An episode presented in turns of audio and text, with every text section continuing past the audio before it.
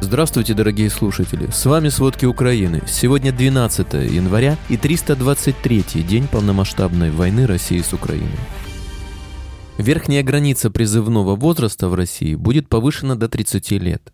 В Госдуме предложили отправлять всю молодежь России на полгода на военные сборы. План Путина – распад России. Обо всем подробней.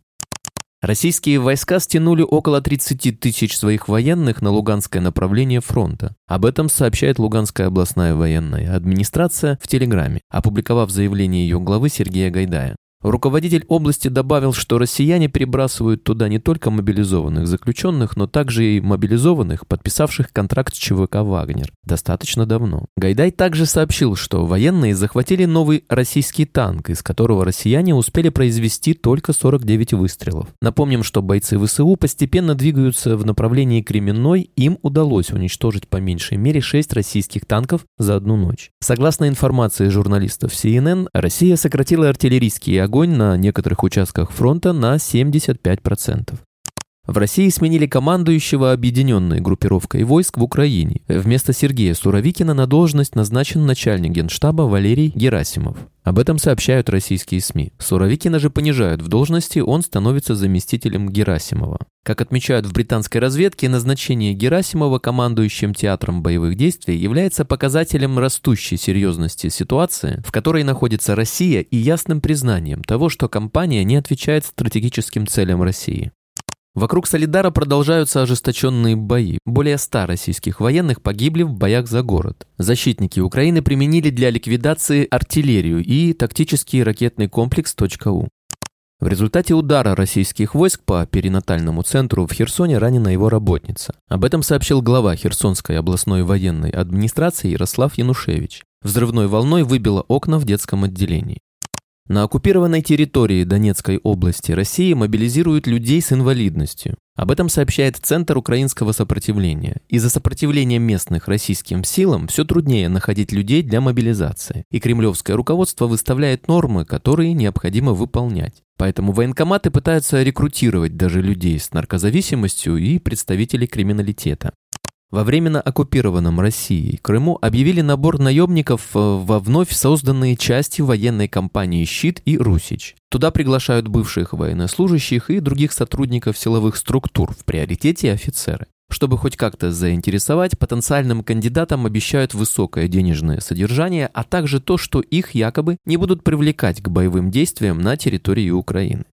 Уже в следующем месяце западные страны введут новую волну санкций против российского нефтяного сектора. Об этом сообщает издание Wall Street Journal. Они вступят в силу 5 февраля. Санкции установят два ценовых предела на российские переработанные продукты. Один на дорогой экспорт, к примеру, дизельное топливо, а другой на дешевый, такой как нефть для отопления. При этом, поскольку принудительное ограничение западными государствами в прошлом месяце цены на российскую нефть не принесло желаемого результата, новые предлагаемые санкции призваны еще больше усложнить России получение доходов от сбыта энергоресурсов. В порт в Лиссинген, Нидерланды, вчера прибыло большое количество танков и других военных транспортных средств армии США. Об этом сообщает агентство Reuters. Как отмечается, со временем вся соответствующая техника будет отправлена в Польшу и Литву для усиления восточного фланга НАТО. В порт прибыло около 1250 единиц боевых машин. Известно, что среди военных транспортных средств были зафиксированы танки М1, Абрамс и БМП Брэдлей. Польша в рамках международной коалиции передаст Украине роту танков «Леопард». Об этом Анджей Дуда заявил на совместной пресс-конференции во Львове с Владимиром Зеленским и президентом Литвы Гитанасом Науседой. Польский президент Дуда призвал страны-партнеры усилить поддержку Украины и передать ВСУ больше современного оружия. Франция совместно с Польшей пытается убедить Германию разблокировать поставки Украине «Леопард-2» в рамках новой военной помощи. Ранее министр иностранных дел Дмитрий Кулеба говорил, что в отношении поставок оружия Украине осталось табу только на танки. Литва предоставит Украине системы противовоздушной обороны и зенитные установки. Об этом сообщает президент страны Гитанас Науседа. Напомним, по состоянию на декабрь сумма военной помощи Литвы Украине достигла 280 миллионов евро. Президент Словакии Зузана Чапутова одобрила участие граждан ее страны в вооруженных силах Украины. В стране закон о призыве разрешает военную службу в вооруженных силах иностранного государства с разрешения президента. Об этом сообщает местное издание «Правда» со ссылкой на заявление пресс-секретаря президента Словакии Мартина Стриженса. По состоянию на понедельник 9 января президент издала 26 решений, из которых 7 о разрешении на службу в иностранных войсках и 19 об отказе. Из соображений безопасности администрации администрация президента Словакии не разглашает данные об этих людях и причинах их обращения. В Словакии предусмотрена уголовная ответственность за самовольное вступление в ряды иностранной армии. Правительство Великобритании планирует предоставить Украине танки, чтобы помочь стране защититься от российского вторжения. Эту информацию Даунинг-стрит впервые подтвердила изданию Fashional Times. Издание пишет, что если будет заключена сделка о поставке танков, это будет первый случай, когда западная страна поставит Украине современные тяжелые боевые танки.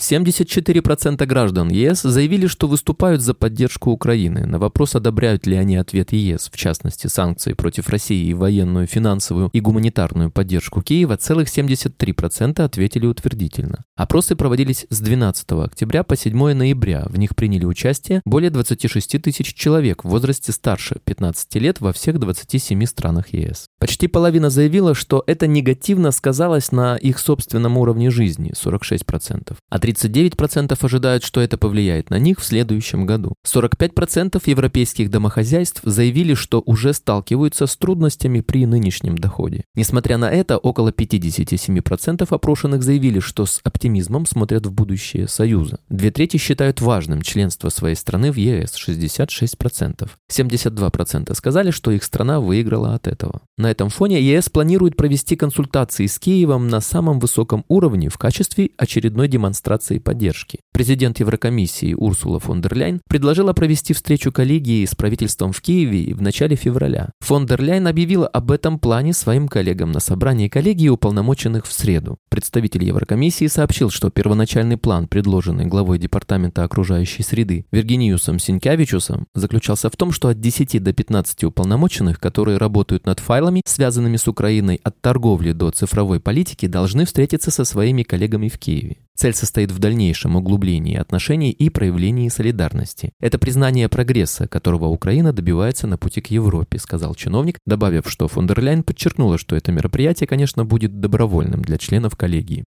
При этом в авторской статье для политика Януш Бугайский, старший научный сотрудник Jamestown Foundation, утверждает, что то, что мы сейчас наблюдаем, это распад России.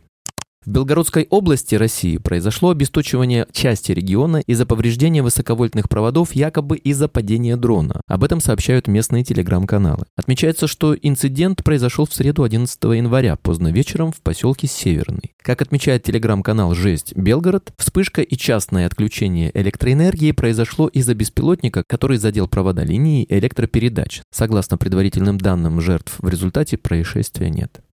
Временная граница призывного возраста в России будет повышена до 30 лет уже во время весеннего призыва 2023 года. Об этом рассказал парламентской газете глава Комитета Госдумы России по обороне Андрей Картопалов. Нижней границей пока останутся 18 лет, уточнил он. Увеличить возраст призыва в армию до 21 года и повысить верхний порог до 30 лет предложил в конце декабря министр обороны России Сергей Шойгу. Эту инициативу поддержал Путин. Более 400 мобилизованных из Горно-Алтайска уже завтра из украинской Кременной отправят на штурм в направлении Сватова по минным полям с автоматами против танков. О планах командования СОТИ сообщили сами мобилизованные, отметившие, что их специально приписали к несуществующему полку, чтобы не вписывать в потери. Завтра их хотят отправить в горячую точку с автоматами против танков, дронов, минометов на минные поля. Просто как пушечное мясо. Парням уже выдали наркотики промедол на случай серьезных ранений. В Подмосковье собирают теплые вещи для психиатрической больницы, где лежат новоиспеченные ветераны войны в Украине. А в Уфе осудили и Фрейтера на 5 лет колонии за уклонение во время мобилизации. Следствие заявило, что в мае 2022 года Марсель Кандаров, не желая принимать участие в войне, не явился к месту службы. В сентябре обвиняемый был обнаружен и задержан. В Госдуме предложили отправлять всю молодежь России на полгода на военные сборы. Всю российскую молодежь необходимо обучить военным специальностям, заявил член Комитета Госдумы по обороне генерал-лейтенант Виктор Соболев. Такие меры он объяснил необходимостью повышения боеспособности в случае крупномасштабной войны. По мнению депутата, военно-учетную специальность должны иметь 100% молодых людей, а обучаться им необходимо минимум полгода.